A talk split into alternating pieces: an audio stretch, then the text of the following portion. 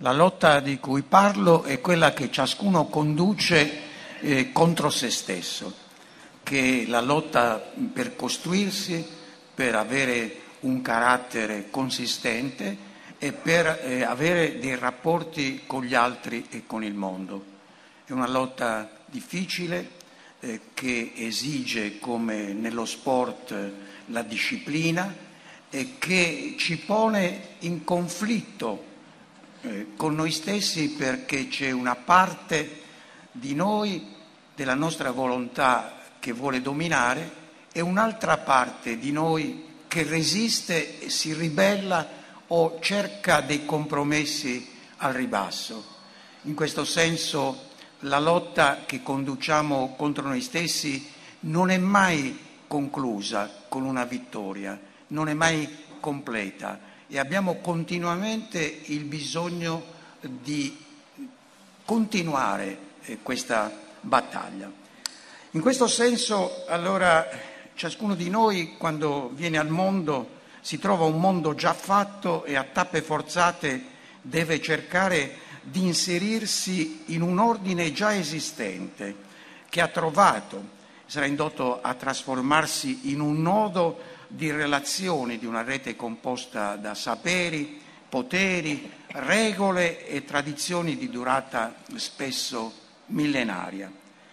Sarà tenuto a dar sempre una maggior consistenza alla propria personalità attraverso tappe faticose di distacco dalle sue spontanee propensioni e attraverso un confronto spesso drammatico per ritagliarsi uno spazio e un'attività in questo mondo, per forgiare appunto una personalità più forte e per raggiungere un certo livello di autocontrollo. In questa lotta, appunto, in questo aspro conflitto, noi ritorniamo sempre in parte vittoriosi, ma spesso sconfitti, con una gran quantità di ferite e di cicatrici, perché dobbiamo abbandonare la nostra vita meramente biologica e nello stesso tempo aprirci una strada in un mondo eh, che non è eh, quasi mai favorevole alla nostra crescita. C'è una vecchia tradizione nella filosofia che si fa risalire a Socrate, il cosiddetto intellettualismo etico, secondo il quale noi compiamo il male perché non conosciamo il bene. Ma proprio un contemporaneo di Socrate, eh, il grande tragediografo Euripide, che polemizza amichevolmente con lui, attraverso molte delle sue tragedie, una di queste è la Fedra, ricordate tutte, è una regina che si innamora del figliastro e che eh, mette in conflitto l'idea di sapere cos'è il bene e malgrado ciò di compiere il male. E dice ad esempio voi tutti celesti siete testimoni che io non voglio ciò che voglio. In maniera analoga eh, San Paolo, che ritornerà dopo in un altro contesto, dice il bene che io voglio non lo faccio e faccio invece il male che non vorrei. In lui però la contraddizione si risolve perché di fronte alla debolezza della volontà umana c'è la grazia divina che sola può salvare. Quindi ogni scelta, in apparenza la meno importante, ci pone davanti a bivi che possono cambiare la nostra esistenza, ma che normalmente eh, sono indifferenti nei loro esiti, ma che spesso portano a una collisione tra intenzioni opposte di uguale intensità. Prendiamo un esempio. Io eh, ho sofferto un'offesa terribile, non sono in grado di vendicarmi né di accettarla. Rischio la paralisi dell'azione, la snervante altalena tra un'opzione e l'altra, tra la missione rassegnata della mia impotenza e il cocente desiderio di ritorsione. Tutto ciò avvelena l'anima quando in noi eh, le tensioni sino allo spasimo. Più che ragionamenti pro o contro, eh, noi abbiamo bisogno di un impulso, una specie di colpo di stato della volontà per poter decidere in un modo o nell'altro. Quindi ogni battaglia contro noi stessi implica rischio e sofferenza. L'essere in grado di prendere decisioni, anche drammatiche, di trovarsi davanti non soltanto ad alternative, a dilemmi, ma a una molteplicità di scelte, di uscite di insicurezza, direi. In tale eh, incessante confronto l'individuo rischia di logorarsi e di perdersi, di avere la tentazione di andare alla deriva. In questo senso sogna o immagina nostalgicamente di ritornare all'infanzia in cui non doveva prendere delle decisioni importanti oppure sogna comunque la possibilità di non essere responsabile, oppure si abbandona ad altre fantasie di onnipotenza, come quelle che racconta Platone nella Repubblica, del mitico anello di Gige che permetteva a chi lo, lo portava di non essere visto, in modo che ciascuno potesse dar sfogo ai suoi desideri, di uccidere i propri nemici, di stuprare le donne che trovava, di rubare al mercato qualsiasi cosa, di liberare gli amici e imprigionare i nemici. Quindi chi avesse tale facoltà di restare impunito qualsiasi cosa faccia, non ha bisogno di combattere contro se stesso, mentre noi dovendoci dare una forma, dovendo rispettare delle regole, dovendo avere dei doveri verso noi stessi e verso la società, siamo obbligati a questa lotta. Ora, eh, come fare a bloccare l'immediatezza dei nostri istinti e dei nostri desideri? All'alba della nostra civiltà scritta, i poemi omerici ci offrono un'immagine di come si sia conquistato uno spazio di perplessità, si sia introdotto un interruttore nelle nostre azioni. Per esempio nell'Iliade Achille, offeso da Agamennone, come sapete, ha con lui un alterco in cui a un certo punto vuole estrarre la spada dalla guaina e ammazzarlo. E il suo impulso omicida viene bloccato da una divinità, da Atena. Nell'Odissea, scritta probabilmente mezzo secolo dopo, noi abbiamo invece un eroe che non ha bisogno dell'aiuto divino per frenare i suoi istinti. Vi ricordo un episodio del libro 20, per esempio del, di Odisseo che torna a casa dopo tutte le sue peripezie vestito da mendicante e vede i proci che insidiano eh, la moglie, eh, che hanno tentato di ammazzare il figlio Telemaco e che gli stanno sperperando tutti i beni. Allora, dice Omero, eh, con il cuore che gli latrava come una cagna, eh, lui dice, taci mio cuore, perché la vendetta verrà alla fine. Cosa fa quindi Odisseo? Eh, quale spazio si è creato? Quello di un intervallo tra il proprio istinto, il proprio desiderio di vendetta e la sua esecuzione. Quindi eh, si è eh, aperto un uh, movimento uh, di pensiero che è quello, uh, come dire, di fermarsi, di riflettere è di decidere in maniera diversa.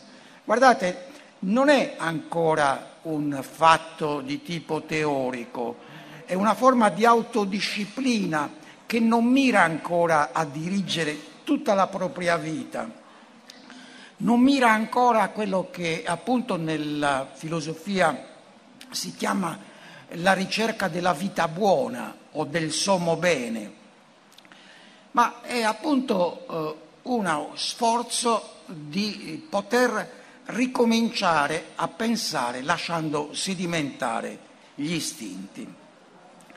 Ora, per capire invece, eh, anche attraverso dei modelli sportivi, eh, qual è stata eh, l'idea eh, che la riflessione ha dato nella nostra civiltà in due direzioni opposte, alla, eh, alle mete che si devono conseguire nella nostra esistenza, vi citerò soltanto quello eh, che hanno detto rispettivamente San Paolo e il filosofo inglese Thomas Hobbes. Tutti e due hanno la metafora della corsa, la corsa della vita, ma la declinano, come ho accennato, in maniera eh, diversa. Vi leggo eh, la prima lettera ai Corinti, un brano eh, di San Paolo, perché è interessante per diversi aspetti. Non c'è soltanto la corsa, c'è anche il pugilato. Non sapete, dice, che nelle corse dello stadio tutti corrono, ma uno solo conquista il premio?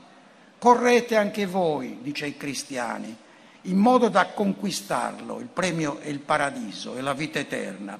Però ogni atleta, agonizomenos in greco, cioè uno che proprio lotta per ottenere quello per cui corre, ogni atleta si sottopone in tutto alla disciplina ed essi, gli atleti, lo fanno per ottenere una corona corruttibile, ma eh, noi invece incorruttibile. Anch'io dunque corro, ma non come chi è senza meta. Quindi il problema della corsa è dove si va.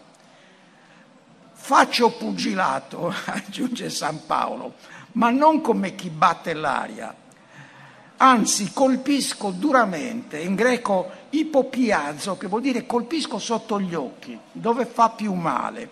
Quindi colpisco duramente il mio corpo e lo riduco in schiavitù, perché non succeda che dopo aver predicato agli altri io stesso venga squalificato. Dunque il cristiano lotta per la vita eterna e ci sono i campioni di questa corsa, gli atleti di Cristo che sono i martiri, che vengono rappresentati con il simbolo che era allora della vittoria, un ramo di palma in mano. Ma il ramo di palma ha anche un altro significato, eh, perché la palma, quando sembra morta, butta un getto eh, verde eh, che è anch'esso un po' come la fenice il simbolo della rinascita. Dunque eh, per San Paolo questi campioni eh, della fede eh, muoiono, vengono torturati, vi ricordate la graticola di San Lorenzo per esempio, perché vogliono testimoniare la propria fede e hanno come meta della loro corsa una meta ultraterrena. È interessante notare che finite le persecuzioni, la lotta dei cristiani si interiorizza, non più la coraggiosa resistenza al male subito, alle sofferenze stoicamente sopportate, perché è interessante sapere che i primi cristiani, se dovevano scegliere, lo dice per esempio Clemente di Alessandria, che era uno dei padri della Chiesa, dovevano scegliere una filosofia, eh, sceglievano lo stoicismo, perché lo stoicismo, come ormai è entrato anche nel gergo popolare, è la capacità di resistere al male, sia fisico che morale. Ecco, questa era stata la filosofia eh, dei primi cristiani. Cessate le persecuzioni, eh, i santi, gli anacoreti, cioè gli eremiti, eh, i monaci, i solitari, non avendo più persecutori esterni, lottano contro se stessi. Alla filosofia stoica si sostituisce una sorta di platonismo di massa, un'ascesi, un costruirsi da sé una serie di sofferenze e di prove per eh, migliorare se stessi. Un'impresa impossibile, seguendo però il detto eh, del Vangelo, siate eh, perfetti come perfetto è il Padre vostro che nei cieli. Una parola direte, però è questo tentativo che differisce fortemente da quello di qualsiasi filosofia eh, del mondo greco-romano, in cui era la tranquillità dell'anima, l'equilibrio quello a cui si doveva attendere, mentre invece il cristiano con questa immagine della corsa, eh, della vittoria che si deve conseguire ad ogni costo attraverso il tormento del corpo e anche la morte, cerca questo infinito, questo elemento di illimitatezza. E quindi cosa succede? Che si mettono in pratica eh, assidui esercizi di vigilanza e di dominio non solo eh, sulla propria fisicità, eh, quindi eh, flagellazioni, digiuni, e siccome c'è una parte del corpo maschile che non è molto prona ai comandi della mente e quindi eh, esercizi di astinenza in, in termini sessuali, ecco, non solo in termini fisici appunto, ma anche in termini eh, di immaginazione. Agli eremiti vengono sempre in mente delle donne nude, dei leoni, dei serpenti, eh, e sono le tentazioni. Per cui veramente, come si è detto una volta con Michelina Borsari, il diavolo è il grande cocer dei cristiani che allena alla capacità di autocontrollo, di autodominio. E quindi si tratta di sconfiggere eh, le legioni di Satana, perché eh, i diavoli sono moltissimi, e di difendere le donne eh, nello stato virginale. Guardate che Tertulliano, un vescovo africano del III secolo, ha scritto un libro De Virginibus Velandis, cioè che le, le, le ragazze non sposate devono portare il velo. Questo vi ricorda qualcosa. Ecco, eh, però c'è un controllo soprattutto dell'immaginazione. Per esempio eh, San Girolamo, eh, quello che ha tradotto in latino la Bibbia, ci ha messo 23 anni il Vecchio Testamento, non so quanti per il Nuovo, si percuoteva con un sasso tutte le volte che aveva delle tentazioni. Più tardi San Bernardo, dopo aver guardato una donna con desiderio, si butta in inverno in un lago ghiacciato. Sant'Antonio del Deserto, ve lo leggo perché è carina, la sua lotta col demonio si svolge così, eh, nel senso che anche qua c'è la volontà divisa. Un pezzo di lui dice, l'uno suggeriva pensieri sordidi, l'altro li respingeva con la preghiera, l'uno spingeva la volontà verso le cose immonde, l'altro, quasi provasse vergogna, circondava il suo corpo con la fede e i digiuni come se fosse un muro. Quindi l'anacoreta, eh, quindi il solitario che combatte magari su una colonna, no? i famosi stiliti della Tebaide in Egitto, guardate che questi anacoreti nel IV secolo, V secolo erano quasi 5.000, cioè non era un fenomeno isolato. Ecco, questi eh, questi solitari, questi monaci, questi eroi dell'autocontrollo e delle privazioni sono rimasti fino a oggi, come nessuno ha più queste, eh, queste forme di resistenza e di durezza verso se stessi, 40 anni Santa Paola che non si lavava, Sant'Onofio che si faceva crescere i capelli fino, fino alle ginocchia, cioè queste forme, però ci sono degli ordini religiosi che cercano di mantenere, per esempio i trappisti, le monache di clausura, che cercano di mantenere un livello di autocontrollo che è forte. Ora, tutto questo automartirio nella nostra eh, civiltà ha contato moltissimo, anche dopo che sono scomparsi gli stiliti, eh, gli anacoreti, i monaci eh, con questi ordini dalle pretese così sovrumane, ma è rimasta l'idea eh, di una lotta interiore eh, e quindi questi santi hanno, hanno alzato l'asticella eh, più in alto per insegnare agli altri una virtù eh, senza limiti. Lo stesso Nietzsche, qua abbiamo sentito la lezione, per chi l'ha sentita questa mattina, di Giuliano Campioni, che non è tenero con i cristiani, soprattutto con San Paolo e con i padri della Chiesa, ha ritenuto che eh, questa lotta contro se stessi, così impietosa, non era eh, semplicemente eh, qualcosa che negava la vita, sì, negava la vita, trovava compiacimento nel fallire, nell'intristire, nel dolore, ma era un'espressione della volontà di potenza.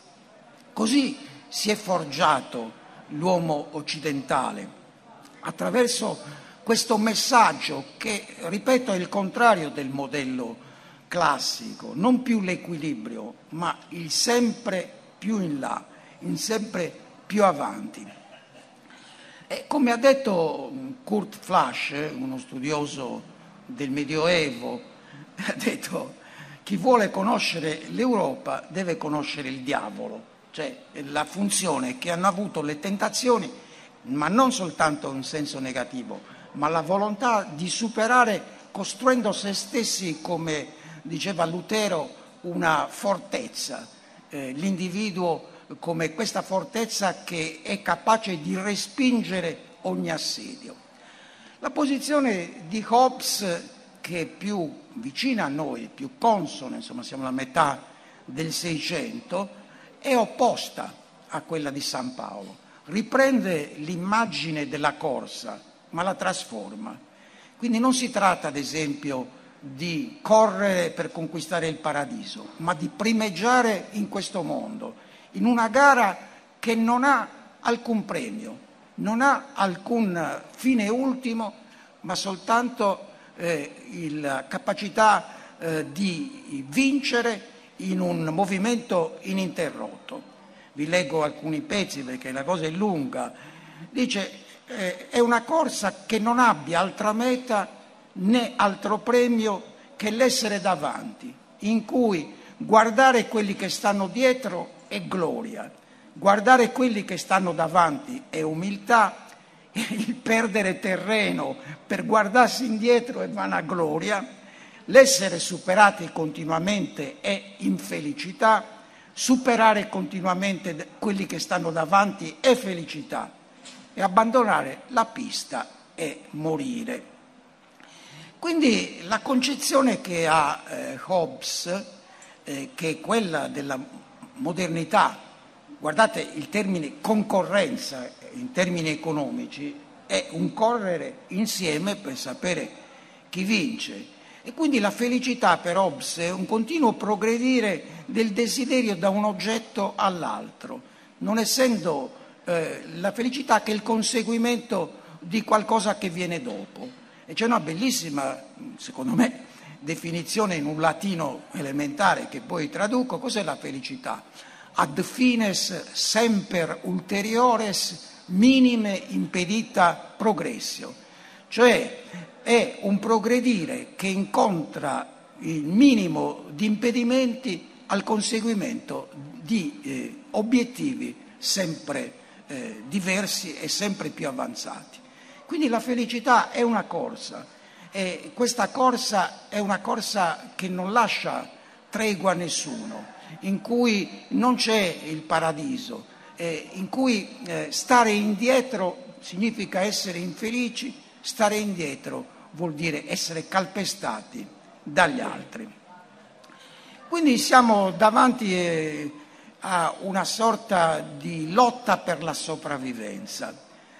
Per inciso, mm, l'immagine della corsa è all'origine della filosofia occidentale, perché eh, Pitagora eh, sostiene che la contemplazione è la cosa più importante, essere spettatori, ma eh, dice non vale la pena andare a teatro eh, per vedere eh, con gran fatica uomini che imitano donne schiavi, oppure andare allo stadio per vedere gente che combatte e corre e invece dice senza spesa si può indagare e contemplare eh, il cielo stellato, il mondo e gli uomini gratis, come del resto fa il festival per ora eh, della filosofia di Modena, Carpi e Sassuolo. Giungendo velocemente all'oggi e trascurando per brevità molti passaggi relativi, l'idea del conflitto eh, per, in funzione dello sviluppo e della crescita si trova in molti casi della nostra cultura, nella dialettica di Hegel o di Marx, nella psicanalisi di Freud soprattutto, eh, in molte eh, pedagogie su come si deve educare i bambini perché siano in grado di confrontarsi con i loro problemi e di uscirne vittoriosi. Solo che noi siamo abituati soprattutto a pensare all'agonismo in termini sportivi o economici. Economici vuol dire far carriera, eh, vuol dire vincere la lotta per la sopravvivenza. Ma c'è un fenomeno interessante che ci riguarda e riguarda gli ultimi eh, decenni eh, soprattutto. Cioè, sempre più insistentemente si parla di esercizi spirituali. Ha cominciato Hadot eh, alla metà degli anni Ottanta, eh, ha continuato Foucault eh, con l'idea della cura di sé e quindi di esercizi spirituali sul modello dello stoicismo romano. E anche recentemente uno dei protagonisti eh, del festival, e cioè eh, Peter Sloterdijk, che parlerà mh, domani dopodomani, eh, Sloterdijk ha scritto uno dei suoi ultimi libri intitolato Devi cambiare la tua vita, cioè una specie di imperativo per non restare nella condizione così ehm, tiepida in cui si trova la maggior parte dei nostri contemporanei. Quindi rafforzare la verità, eh, rafforzare la lotta eh, per cambiare noi stessi. Ma cosa è successo? Perché questo? Perché se guardiamo alla storia degli ultimi decenni, noi vedremo la fine delle grandi attese collettive, cominciate eh, con, la, con la guerra fredda, quando il mondo era diviso in due. Da una parte il mondo cosiddetto libero, dall'altra il paradiso dei lavoratori, da una parte la libertà e dall'altra la giustizia. Naturalmente valori proclamati anche se formalmente poco praticati.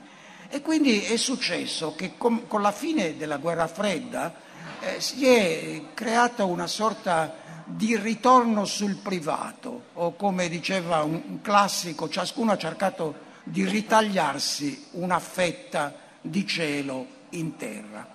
Si sono fabbricate utopie in miniatura che sono state il surrogato delle principali ideologie ottocentesche e novecentesche, ormai percepite come inadeguate a guidare individui e popoli verso un futuro dotato di senso. Quindi una volta constatato che il sole dell'avvenire tarda a sorgere e che il capitalismo, che non è una parolaccia, ma è un modo di produrre, invece di mantenere le promesse di benessere generalizzato, rende i ricchi sempre più ricchi e i poveri sempre più poveri. Sapete probabilmente che l'uno...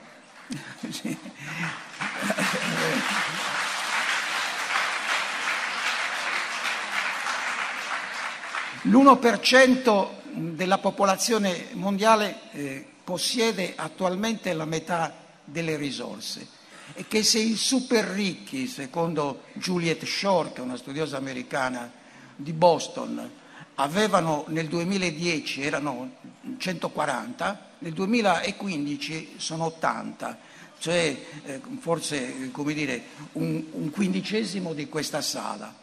Ecco, eh, in questa situazione allora c'è stata una sorta, sorta di disinganno.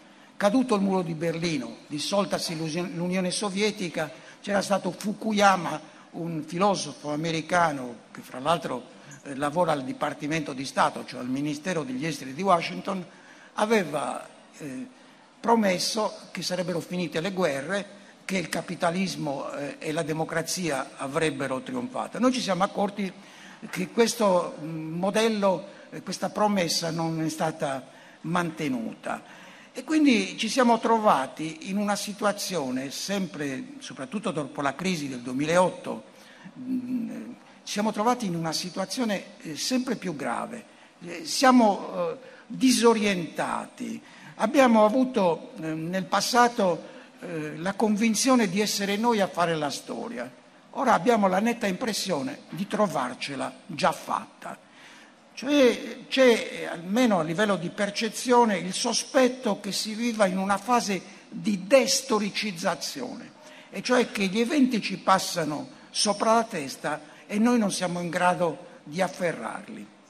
In questo senso, allora, noi non sentiamo più eh, quali sono eh, i, i, condizionamenti, i vincoli eh, che ci legano al passato e la nostra percezione di essere liquidi nel senso di Bauman, cioè di poterci trasformare, di poterci mutare, ci dà una illusione di libertà.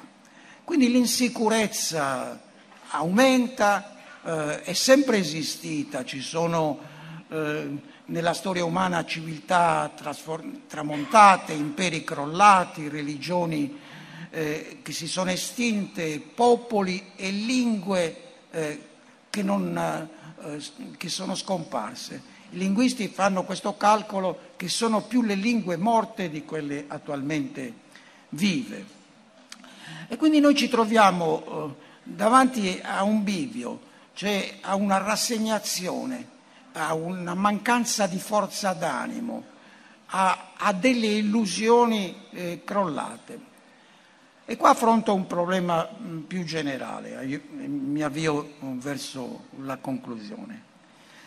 Io mm, presento la tesi che tutte le etiche siano state oscuramente consapevoli della propria relatività, sia in termini geografici, come diceva Pascal, eh, al di qua, al di là dei Pirenei o al di qua, al di là di un fiume ci sono modi diversi di pensare, come diceva una popolazione greca citata da Erodoto, i massageti che dicevano la miglior tomba per i genitori è lo stomaco dei figli, cioè mangiarli, però si scandalizzavano quando i greci eh, gli bruciavano i cadaveri. Quindi la relatività delle, delle conoscenze, dei doveri e del, e del modo di, di, ragionare dei diversi popoli.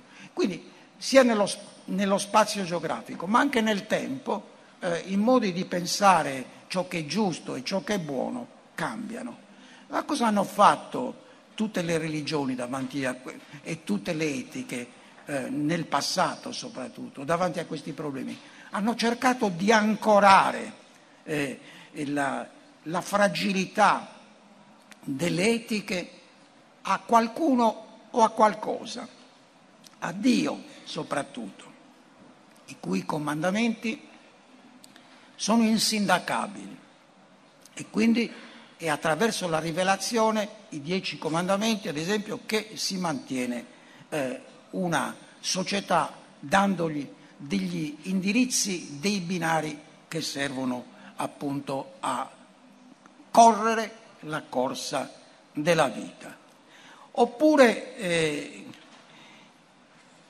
alla tradizione, la tradizione che è appunto come un binario in cui anche quando si scarta si riesce a misurare la distanza della violazione di una regola o il peccato.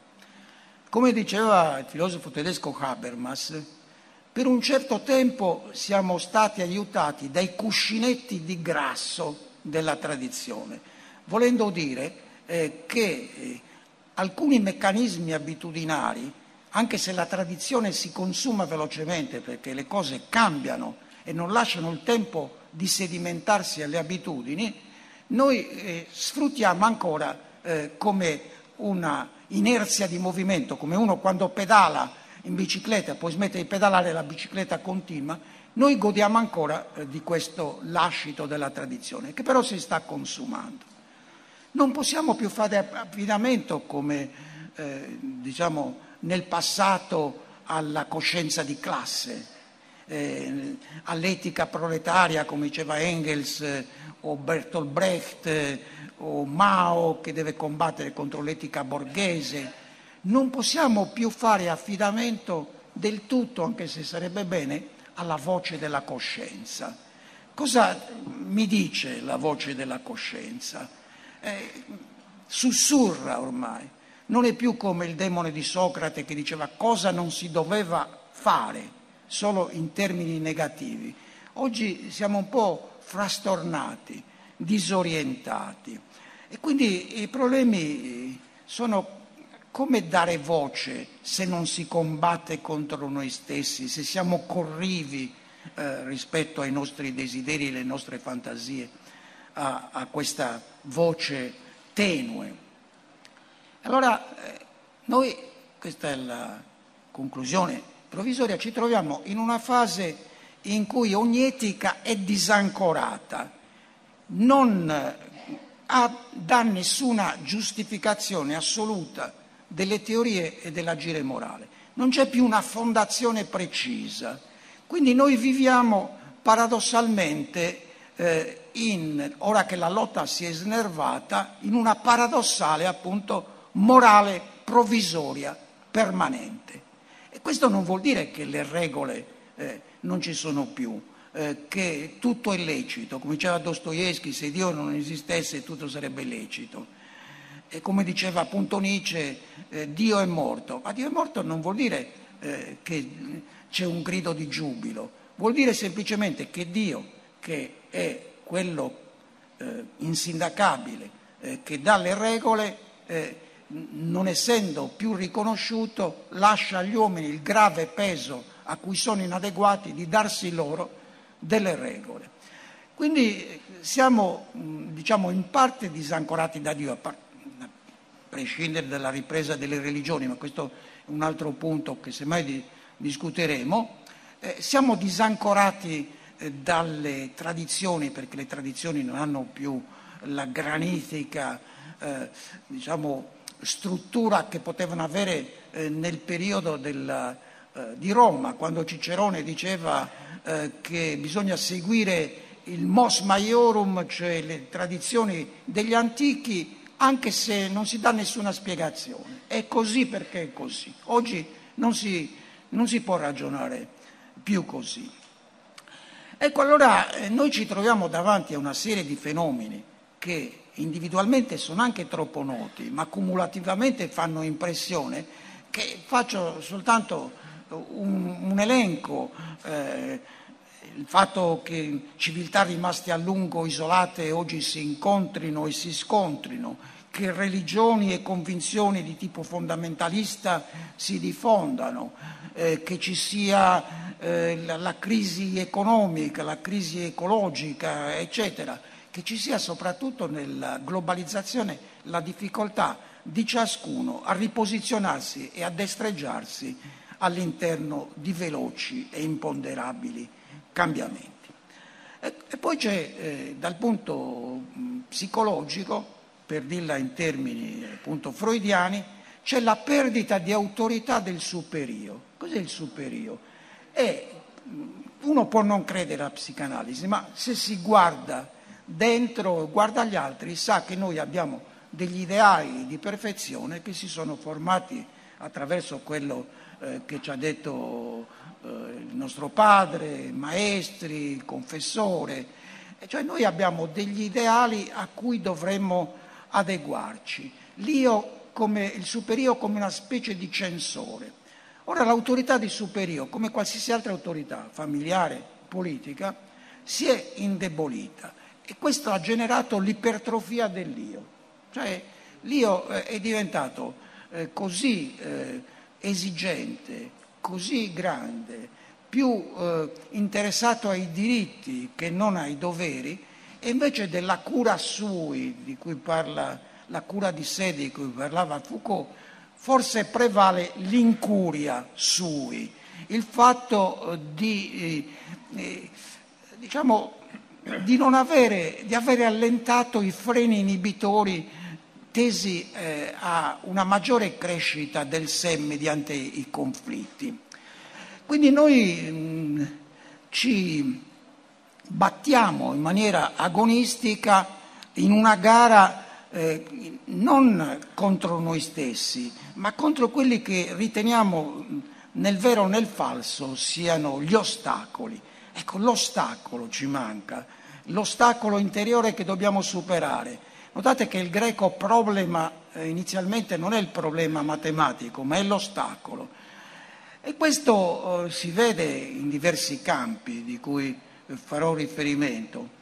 Eh, chi ha sentito eh, o sentirà o leggerà eh, Recalcati sa che ha parlato di un elogio del fallimento, e cioè che l'idea non è necessariamente quella di vincere che ci migliora, ma è l'idea di combattere trovando dei problemi, de, ci, degli ostacoli che ci fermano e degli ostacoli eh, che però anche quando sconfitti eh, ci insegnano qualche cosa, ci fanno rinascere.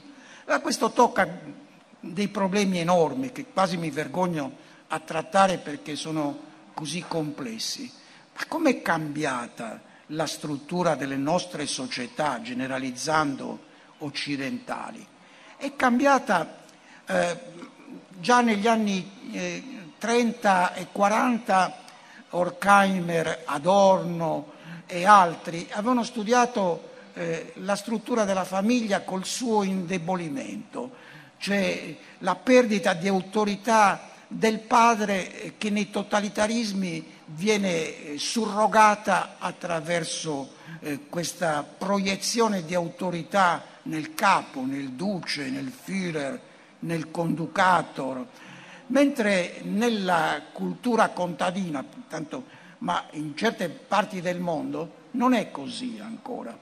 Cioè, non bisogna esagerare con l'idea, ci sono zone del mondo in cui l'autorità eh, familiare del pater familias è diminuita, in cui il superio si è indebolito, ma ci sono altre parti del mondo, prendo il Giappone, in cui ad esempio il nonno è l'autorità in famiglia e quindi si salta una generazione e si insegna quello che è più vecchio rispetto a quello che è più nuovo. Oggi abbiamo, eh, ne parlava già appunto prima Recalcati, ne parlava Adorno ed altri, Abbiamo dei genitori iperprotettivi nei confronti dei figli che cercano loro di evitare qualsiasi trauma e di eh, prepararli alla vita probabilmente mettendoli all'interno di batuffoli di cotone.